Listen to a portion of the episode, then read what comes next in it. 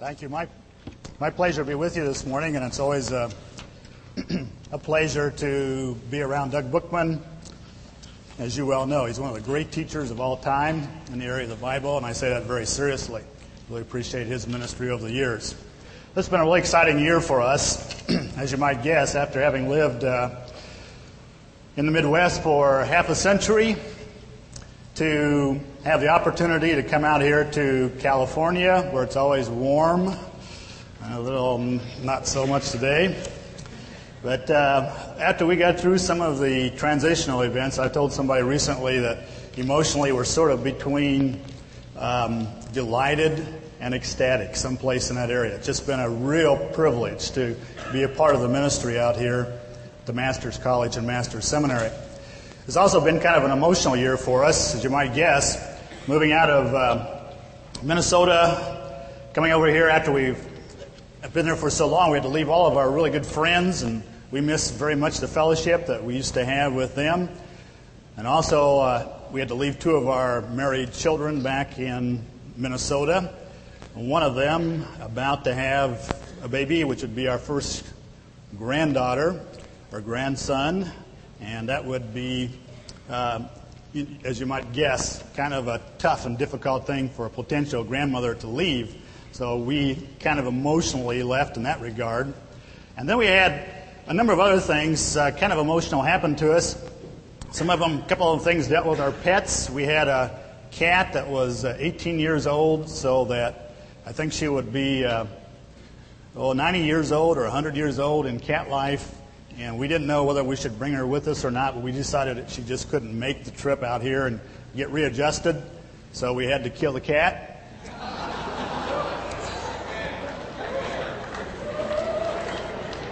And that wasn't too hard on, on me at all because I'm not a cat lover, but uh, it's kind of hard on the rest of the family. And then we had this dog. This dog was a Sheltie, really a really nice dog, just uh, polite. I mean, he wouldn't even come in the door without you inviting him to come in. Very, very obedient type of a dog. And uh, we decided we would take him with us. He hasn't been, hadn't been feeling very well, but we just couldn't uh, bear to leave him behind. So we brought him out, went through, drove all the way out here. He sat in our back seat as we came out here. And we were out here a week and he died. Just like that. And that was tough on all of us. That was tough on me too. So I was kind of emotional in that way. And in a, in a more serious vein, uh, I lost both my parents in the last uh, six months. I lost my dad in July. I lost my mother in September. They're both older. They're in their mid 80s. They lived a great and wonderful life. My mother had been a, uh, become a Christian when she was in high school, and uh, she was a Christian day school teacher for most of her life. She was a, a brilliant and wonderful lady, made a great impact upon our family. And my dad was a carpenter. He had been reared in out east of Westville, Illinois, um, out by Believe it, these, believe it or not, these are a couple of towns, Grape Creek and Hawbuck, right out in that area. It's way out in the woods, and I'm serious. It's some of the places where he used to take us. You know, some of the houses we visited didn't have electricity or anything. It was really back in the back in the hills there of, of uh, Illinois. I don't believe there are hills, but there really are some, and it was a very backward place. Uh, he he grew up though and uh, became a carpenter, and uh, always kind of thought of himself as a woods, woodsman. I think uh, we had this kind of routine we went through on a yearly basis. In the in the summertime, we went fishing, and in fact, several times we went up into Canada to fish. And when fall came, we had uh, several things we did. These are like Saturday afternoon or Sunday afternoon events. Uh, we would uh, go gather walnuts and hickory nuts. My dad's favorite cake was the hickory nut cake. And sometimes we'd gather bittersweet. You know what bittersweet is? Uh, we'd go out and find some of that. Cattails, things for the home and also we'd go squirrel hunting. There's nothing like squirrel hunting like on a morning like this morning. Back in the woods where the leaves are changing and you just sit there and you listen for the squirrels. It's a great, great place, great thing to be doing. And then as the winter went along, we did uh, uh, pheasant hunting, quail hunting, and then we did rabbit hunting. And when the spring came along, we did, uh, we start, we looked for mushrooms in April. We go pick morel mushrooms, one of the great tasty delights And uh, someplace in there, we went and got uh, sassafras, uh, sassafras roots for tea, or we'd cut a little bit for just uh, eating it. But anyway, on a regular basis, we did all this. It was a, it was a fun thing. Both my mom and dad are, uh, were consistent Christians. That is, what they were at church is what they were at home. And what they were at home is what they were at church. And I think that's the main reason that they made such a great impact upon us. My mother was saved, as I said, when she was a teenager. I went with my dad maybe 25 years ago to a, um, a father son banquet. And we gave kind of testimonies to each other. You know, I, I thanked the Lord for my dad, he thanked the Lord for his son. And, and uh, in the midst of his testimony, he talked about how he became a Christian. And I'd never really heard his testimony in kind of a full uh, exposition, so I was delighted to hear it. But he, he had, uh, he was living out there, you know, in the, out in the prairie by the hills there, and uh, there was a revivalist that had come through one of the little country churches out there. He was just like eight years old, and he had gone to the revival service, and he'd become a Christian. His mother had encouraged him to go, and he'd, he'd become a Christian. But he said, you know, there was, uh, there was really no way that we could grow in the Lord. After my mother became a Christian, there was really no way that she could grow in the Lord because where they lived in Westville, Illinois, was basically a Roman Catholic town. And the only Protestant church in town was very liberal, no real Bible teaching, no evangelism or nothing there at all. So even though they attended, they couldn't grow at all. And my dad said we just kind of drifted. We didn't really grow in the Lord until a very tragic event came into our lives, he said. He said, Our first child, which would have been my older sister, died at birth. And when that happened, they began to get serious about the things of the Lord. And they began to look around for a church that would really amount to something in their lives. And they found uh, the First Baptist Church there in Danville, Illinois, a Bible believing, Bible teaching church. They started to attend. Eventually, they joined and they became Bible teachers, Sunday school teachers, and deacons and deaconesses and all that. And when I came along, it was almost as though I was just born in the church. I mean, I just grew right up in that church. I went to daily vacation Bible times. I went to Christian camps. I went to a Christian college. I went into seminary. Same thing happened to my brother. My brother earned his doctor's degree a few years ago. He's a teacher. He's an assistant pastor, a minister of, uh, of adult education in a large church in Ohio. And my point is all of all this is this. The reason I stand here today, the reason that my brother and, and I have lived for the Lord, the reason my mom and dad lived for the Lord, is from a human standpoint because of a difficulty, a trouble, a tragedy that came into their life. And the way they handled it made all the difference in the world. It turned them around, it turned us around. It was, in many ways, the most decisive event in our entire family. You know, sometimes when we become Christians, we get the idea that uh, everything's going to be really nice from now on, you know, just really rosy. That's not so, is it? I mean, God never intended that to be so. I believe the Bible teaches that trouble is one of the really good ways that God has of developing something out of our lives, of making us into something, of developing character and, and backbone for the Lord. And the Bible has a lot to say about it. Turn with me, if you would, in your Bibles to three passages, and we'll stay in the last one. Romans chapter 5, please. Romans chapter 5, one of the great doctrinal theological passages in Scripture. And in the, as after Paul just sort of gets going, he has a word to say about trouble. Romans chapter 5, verse 1. Therefore, having been justified by faith, we have peace with God through our Lord Jesus Christ, through whom also we have obtained our introduction by faith into this grace in which we stand, and we exalt in hope of the glory of God. And verse number three. And not only this, but we also exalt in our tribulations, knowing that tribulation brings perseverance, and perseverance, proven character, and proven character, hope. Tribulation's worth a lot, Paul says. And then if you turn over to what Peter says in 1 Peter chapter 4, 1 Peter chapter 4, verses 12 and 13.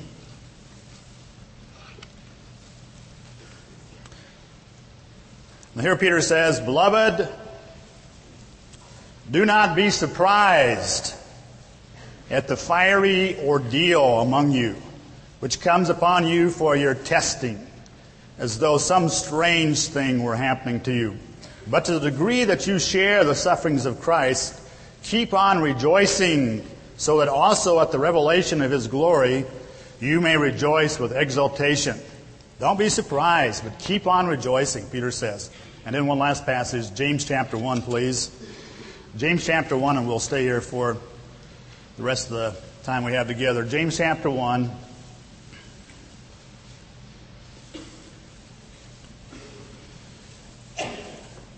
James introduces it. He's a bondservant of God, verse 1, and of the Lord Jesus Christ, the 12 tribes who are dispersed abroad. Greetings in verse number 2. Consider it all joy, my brethren, when you encounter various trials, knowing that the testing of your faith produces endurance. And let endurance have its perfect result, that you may be perfect and complete, lacking in nothing. I believe that every one of these passages then gives us a, a real basic truth, and that is this the Lord brings trouble into our lives for a reason. The Lord brings trouble into our lives for a reason. And I don't know, you may not be in trouble. You know, you don't have to be embarrassed if you don't have trouble today. But someplace along your life, you're going to have trouble. It may be minor, but it, it could very well be really major type of trouble. In relationships, in physical things, and different things like that, you're going to have trouble. How will you handle it? How are you handling trouble this morning? And I believe that this passage in James, James gives us three reasons why God brings trouble into our lives. Let's just mention these and I'll be done. Three reasons why God brings trouble into our lives. First of all, God brings trouble in our lives because God is more interested in your holiness than He is in your happiness. God is more interested in your holiness than He is in your happiness. Verse number two Consider it all joy, my brothers, when you encounter various trials, various different kinds of troubles. Count all joy. Here's a verse pretty difficult to understand, let alone put into practice. You know, James is writing this, uh, this, this book to some fairly new Christians, and we learn from chapter 5 that they've really been going through it. I mean, their, their bosses have not been uh, paying them the money. They weren't getting any money much anyway, probably. But even that was being withheld by the people in the upper social stratus there. They were only recently saved, perhaps, but right away, here comes this fantastic test. And James has the audacity to say, rejoice in that trouble. You know, the unsaved person doesn't have any idea what to do with this verse. Uh, they can't rejoice in trouble. They grit their teeth and try to get through it. Maybe if they're really a, a mature person, they're trying to learn a lesson from the trouble that comes in their life. But this passage is not saying just learn a lesson. It's not just saying grit your teeth. This passage is saying, brothers, you're supposed to ro- rejoice when these troubles come into your life. How can this be? How can it be that we're supposed to rejoice when troubles come into our life? And I think the answer is we can rejoice when troubles come into our life if the goal of our life is holiness, and we know that these troubles are going to take us to holiness. That's what James goes on and says in verse 3 the testing of your faith produces endurance, endurance produces maturity, and so forth. So that when you see trouble come on the horizon, there is now an opportunity for you to make great progress toward endurance and towards maturity in your Christian life where you can be used of the Lord in a great and wonderful way. I've tried to think of some sort of illustration, and uh, this is kind of a homemade illustration, so pardon, but uh, suppose uh, you want to go to, we'll say, Dallas, Texas, and you have a, a, loved one in Dallas, Texas, and so you don't have any way to get there. You get out on the highway and you are hitchhiking, and along comes a motorcycle. It may be Doug Bookman driving, I'm not sure, but uh, along comes a motorcycle, and invites to go, and you, you want to go to Dallas. And so it starts off, and it may be a fairly uncomfortable ride. There may be some sleet and cold and all that, but there is a sense in which there is rejoicing because why? Because it's taking you to where you want to go. But if you're standing out on the road hitchhiking and uh, Bookman comes by and you get on the motorcycle, you want to go to Dallas, Texas, but he makes a wrong turn and heads off for Fargo, North Dakota. Now, that wouldn't be impossible, by the way, for Doug to do that. But anyway, here you are, here you are driving along. The sleet comes, the rain comes, and this time it doesn't make any sense to you. Because why? Because it's not taking you to your goal at all. It's not taking you where you want to be. So that's kind of the way we run our lives. You know, we, we're looking for this happiness. We, we run over here and, you know, we try to grab a hold of happiness. And trouble comes and it doesn't make any sense to us. But if holiness is the goal of our life, if, if our goal is to be conformed to the image of Christ, to have Him develop character in our life, then when trouble comes in our life, there's a sense in which we can rejoice because it will take us to where we want to be in our life and in our relationship with the Lord.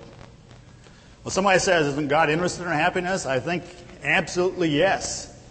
But I think God knows, and hopefully we can know, that real happiness, real joy comes when there is an intertwining of faith and trust in the Lord, and as our relationship begins to develop and become what God wants it to be a relationship with Him.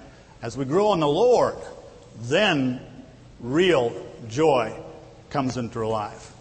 And so God is more interested in your holiness than He is in your happiness. Then there's a second principle here. Why does God send trouble in our life? He he wants to produce endurance, not only holiness, but endurance. Let me set the principle up like this uh, A trial rightly met will bring endurance, but a trial wrongly met will bring a temptation to sin or instability. A trial rightly met will bring endurance. A trial wrongly met will bring a temptation to sin or instability. Verse number three, knowing that the testing of your faith produces endurance. Now, the word testing here in this verse, or maybe translated trying, whatever it translates out there, has the idea of the passing of the test. Uh, it has a kind of a positive connotation to it. In fact, you might even be able to translate it the approving of your faith. It's as though God comes along and He sets up this test and He, he stamps, as you pass this test, approved. This is approved faith. Here is somebody that has genuine faith in their life. That's a positive connotation. You see, God brings troubles in our life not to try to get you to fail, not to try to get you to sin or anything like that at all. But these troubles and trials that come in our life are there in order to give you an opportunity to show your faith to be genuine, to show your faith to be maturing. God wants you to pass that test. I think it's a little bit like teachers. You know, good teachers. Why did good teachers give you tests? Believe it or not, it's to try to, it's not to try to make you to fail. Good teachers give you tests in order to give you an opportunity to show what you've learned. And that's the way God works with us. He gives us and brings tests into our life in order to give us opportunity to show that our faith is genuine. I remember uh, hearing the story one time of a uh, large, huge railroad bridge that was built back in the Old West, back in the last century. The uh, chasm was wide and whenever the bridge was finally built, nobody wanted to ride across it. They were afraid. It looked too spindly, too weak from where they were standing, looking way up at the bridge. And so the railroad company, realizing they had to do something, uh, decided to have a kind of a special day there to demonstrate. And so they brought all the people in the territory that they could out there, and they also brought newspaper people. And while everybody was watching, there was two lo- locomotives with train cars fully lo- loaded behind them came from opposite directions very slowly out across the bridge until they met right in the center and just sat right on the bridge. What was the purpose of that test? Was it to make sure that the bridge would or wouldn't fall down? No. Everybody knew, the engineers knew, the railroad company knew it wouldn't fall down. The purpose of this demonstration was just that. It was to demonstrate that here was a bridge that could take it. To be able to stamp approved over that bridge. And that's why God brings tests into our lives. It's not to get us to fail. It's to give us an opportunity to demonstrate glory to God, to demonstrate quality faith, to demonstrate endurance in our life. There's a passage in Scripture where people fail. You know, it's not exactly the same, but I was thinking, like, for example, of the Garden of Eden. Why were the trees there in the Garden of Eden? Was it to make Adam and Eve sin? No, I don't think so, was it? Those trees were there because God wanted Adam and Eve to pass the test and turn their holy nature into holy character and be confirmed in righteousness. God had a a positive view in mind. But here's the thing, here's the test. And what happened? Satan came along and turned that test into a temptation, and Adam and Eve sinned and turned the whole human race into depravity and sin and disaster. Their trial wrongly met brings the temptation to sin or instability. In fact, in verse number, let's see, verse 6, uh, James talks about the unstable man. What's he like? He's like a, a wave of the sea that's tossed to and fro. He doesn't handle testings. He doesn't handle temptations right at all. And he just becomes unstable. He just floats around life. No purpose or goals or anything like that at all. It's possible to fail these tests, turn into a temptation to sin or instability. There's lots of verses, lots of passages in Scripture, though, where we have people that are passing the test. One of the great, great passages on that, I think, uh, it's a passage that's been a blessing to me on more than one occasion, is Abraham. Abraham, as he was asked by God to take his son and sacrifice him. That's a test. That's a trial. That's trouble. Maybe Sarah came to Abraham and said, Abraham, isn't there anything that God would ask you to do that you won't do? And Abraham must have said, No, God's asked me to do this, and I'm going to do it. And off he went. You know the story. God kept him from sacrificing Isaac. But as we come to the end of that chapter, God comes to Abraham and says, Abraham, now I know that you fear me. Abraham, your faith is stamped approved, genuine, you're doing something. You can do something for me. Now, not that Abraham lived a perfect life after that, he didn't. But here was a demonstration of genuine faith in his life. A trial, rightly met, brings endurance, but a trial wrongly met brings a temptation to sin. And then finally, the third principle that we find in this passage God brings trouble in our lives to mature us let me set up the principle like this God brings trouble into our life to mature us, not to move us. God brings trouble into our lives, into your life, to mature you, not to move you. Verse number four. And let endurance have its perfect result, that you may be perfect and complete, lacking in nothing. What is, what is he saying? He's saying, don't run away from the trouble. Let it have its perfect work in you. You run away from the trouble, you remove that opportunity that God has to mature you and develop some backbone and character in you. Let patience, let endurance have its perfect work in you. Now, you know, we have a, I think American Christians have a kind of a weird idea of how God leads in this, in this regard. We kind of get the idea that if things aren't going well, then God must want us to do something different, go someplace else. Um, I can remember whenever I was teaching my first year, I graduated from seminary and there was an opportunity to go and teach in a, in a Bible college nearby, and off I went. They didn't pay us much, and that was that's an understatement of the century. Uh, I had a little place to live.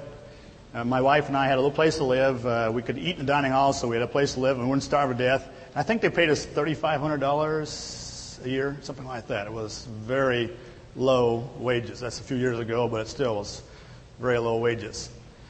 And uh, my wife was pregnant with our first child, so she couldn't work. And we just barely eke by. It was a struggle. I had some bills left over from seminary. And someplace in the middle of that year, I got the idea. This is a crazy idea. But I got the idea that if I was really doing what God wanted me to do, I wouldn't have to go through these kind of struggles. I wouldn't have to go through these kind of difficult strains that sort of ground, grind away at you, you know. So when the opportunity came to sign this new contract for the next year, that next spring, I didn't do it. I decided that I was not in the Lord's will. And then I began to look around for a youth pastorate, and boy, some youth pastorates opened up that were really great. I had an opportunity to go be a youth pastor in uh, Jacksonville, Florida. A huge church, had 200 high school kids in it already. They invited me to come and be the youth pastor. And I remember as I was flying back from uh, Florida back to Minnesota, sitting in the plane, I just sort of leaned back and I said, okay, I'm going to give this the old peace test. I don't really recommend this, but uh, this is what I did. I said, okay, I'll go. I'll go to Florida. And when I said that, I just felt yucky all over. Just, uh, and I said, okay, I'm not going. I'm going back to Minnesota. And when I said that, I just felt great. It was like a burden was lifted off of me. And I don't know, you know, there's a lot of avoidance, avoidance, and approach, approach there and all that, but something wasn't right about what I was doing. That's the point. It just wasn't right. And eventually, after more struggle, I signed a contract, went back, and the next fall I began to take a course in James.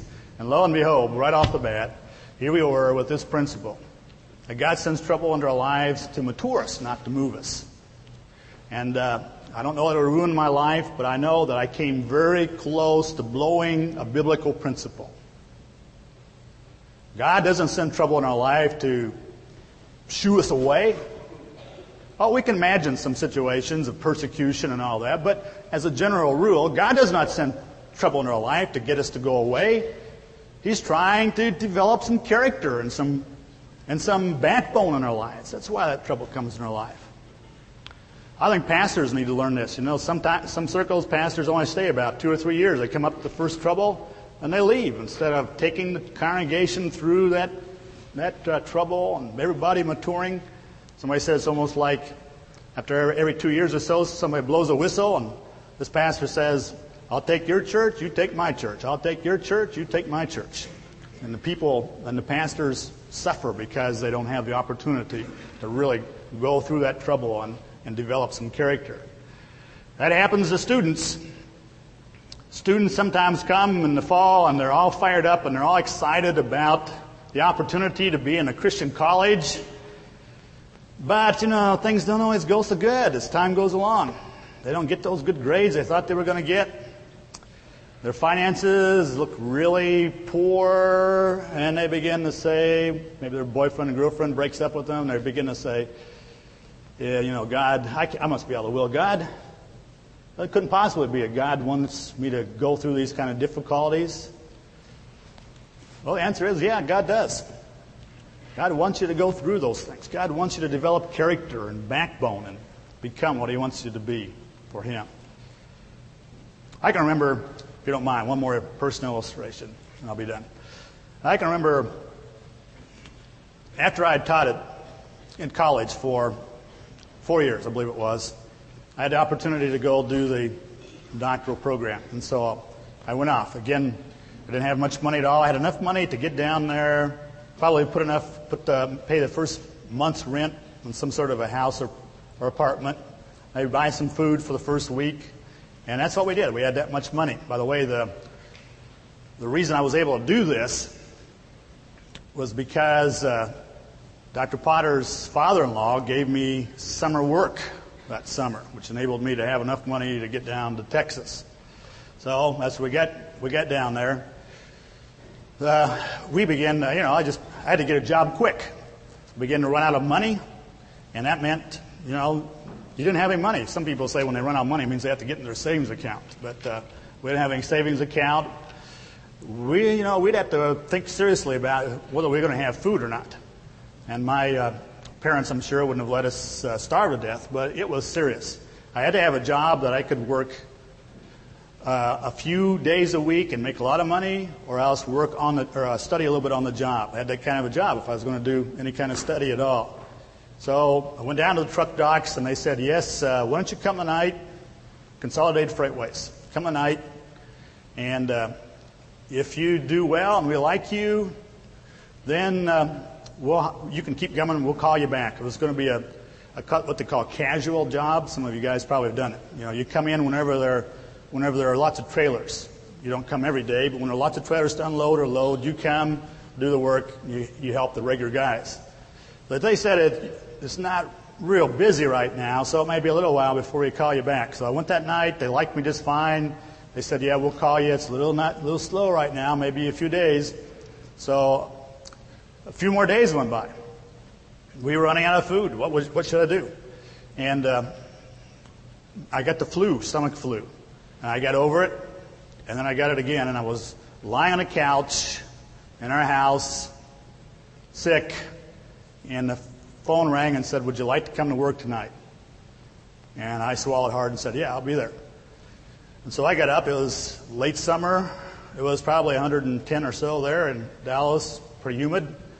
And I went up, worked that second shift that night, and boy, I was sick. I tell you, I was so sick I can't even tell you how sick I was. I was just sick. And I worked and sweat and did everything I could. You know, if I they would pay you right away. You could bring 50 bucks home. You could go, I could go buy food the next day. So I, I worked through that evening and I went home that night and sort of slinked in the bed. It was about one in the morning. And it was almost as though the devil came to me and said, Pettigrew, what are you doing here? Don't you know that God's work always goes first class? You can't possibly be in the will of God. You must be out of it, pack your bags, and go someplace else. But I'd learned a lesson already. I remembered a principle from the Word of God. And the principle goes like this God sends trouble into your life to mature you and not to move you. Young people, I, I'm still learning that. I think God sends these little things along all the time. Just kind of make sure you've learned this lesson. I don't care what kind of vocation or ministry you're going to have, if it's in the pastorate or mission field or home ec or business or whatever it is. If you're going to amount to anything for God, you've got to handle trouble right. You've got to follow these principles. God's more interested in your holiness than he is in your happiness. And when those troubles come into your life, a trial rightly met will bring endurance, but a trial wrongly met will bring a temptation of sin or instability. And then you, you remember that God sends trouble into our life to mature us and not to move us. And we follow these principles, I think we can become useful, mature servants of the Lord.